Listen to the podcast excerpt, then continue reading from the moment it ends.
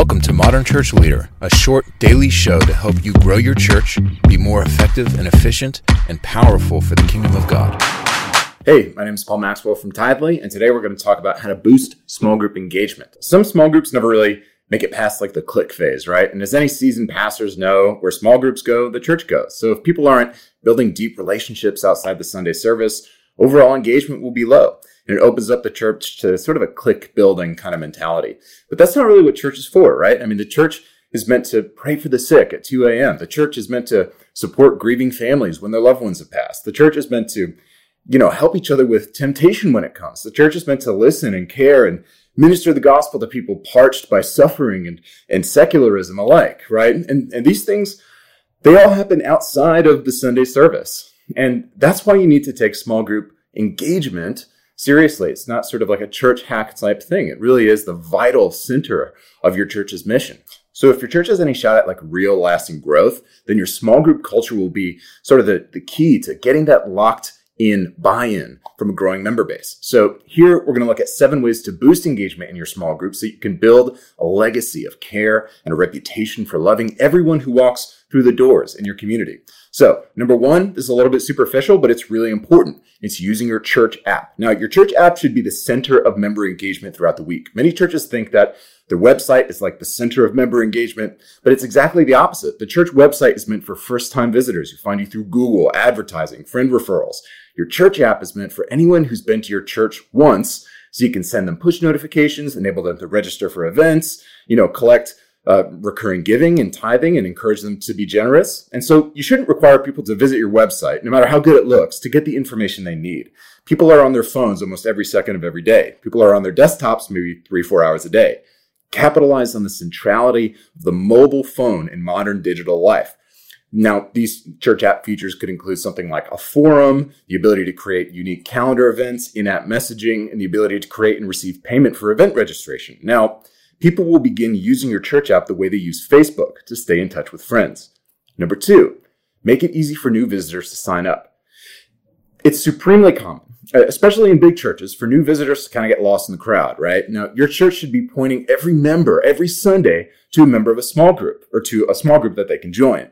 Make joining a small group as easy as applying through your church app. Now, you don't want to auto accept members into small groups, right? This is a security issue. You don't want anyone with an iPhone to be able to find all your small group locations. So you should be sending visitors to pastors, ideally wearing like a color coded shirt on a Sunday, right? Who will put them in the small group most convenient for, for, uh, for them. And this weeds out people who aren't willing to go through multiple social gates to become a part of that small group community.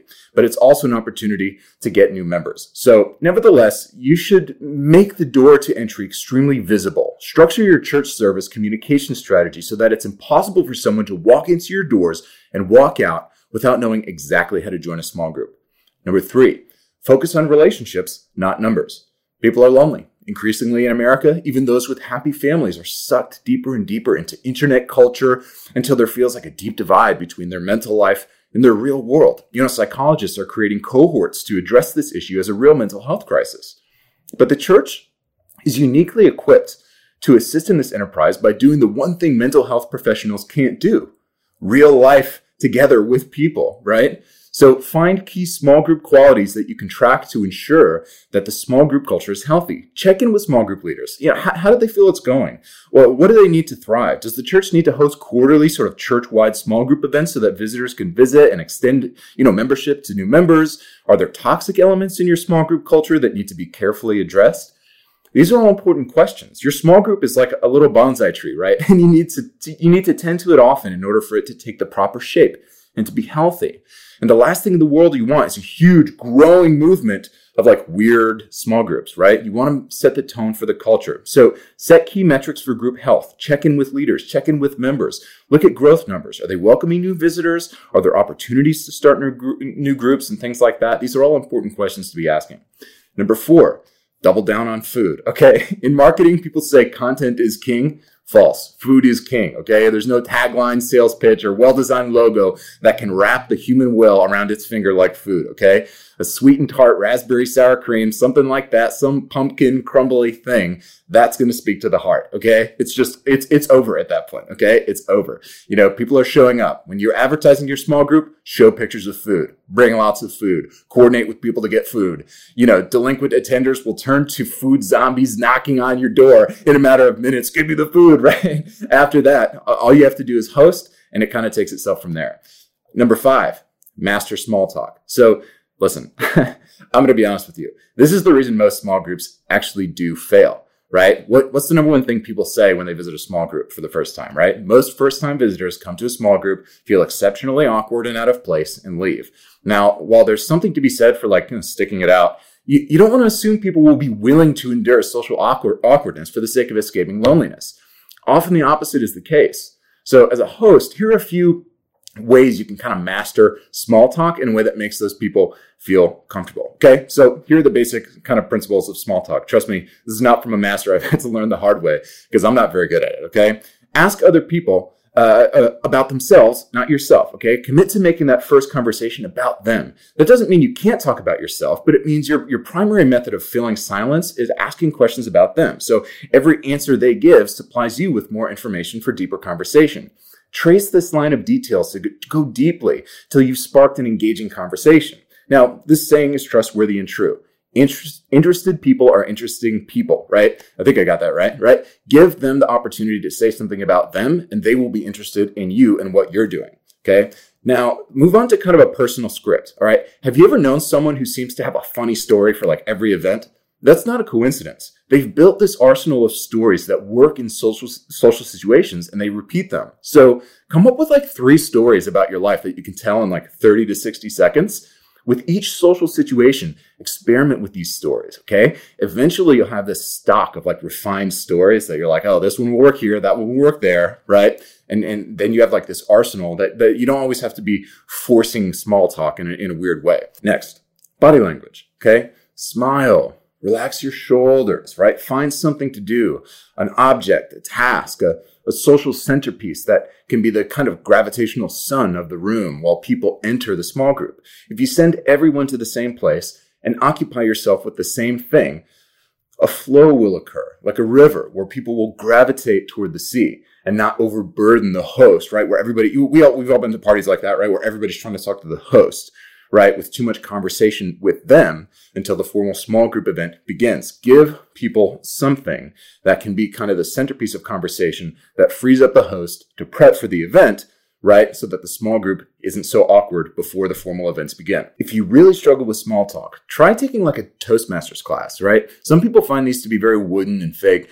but they're actually a fantastic way for people who are nervous speaking in front of people to gain that confidence in leading small groups and kind of cracking humor with new people, giving presentations that are organic and compelling and actually feel natural. Number six, plan small group events. So Small group events are like the icing on the cake for small group members, okay? It's something to do on a Saturday or a Sunday. It's an escape from the kids, you know, or something to do with the kids, either way, right? This is where life can actually feel like friends, but for real, right? Deep down, everyone wants to be someone who has something to do on a Saturday.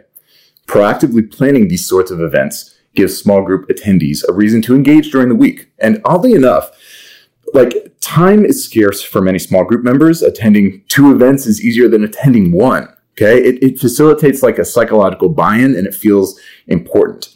Number seven, find each other on Sundays. So this is like the unspoken payoff that every small group member really wants on Sundays, right?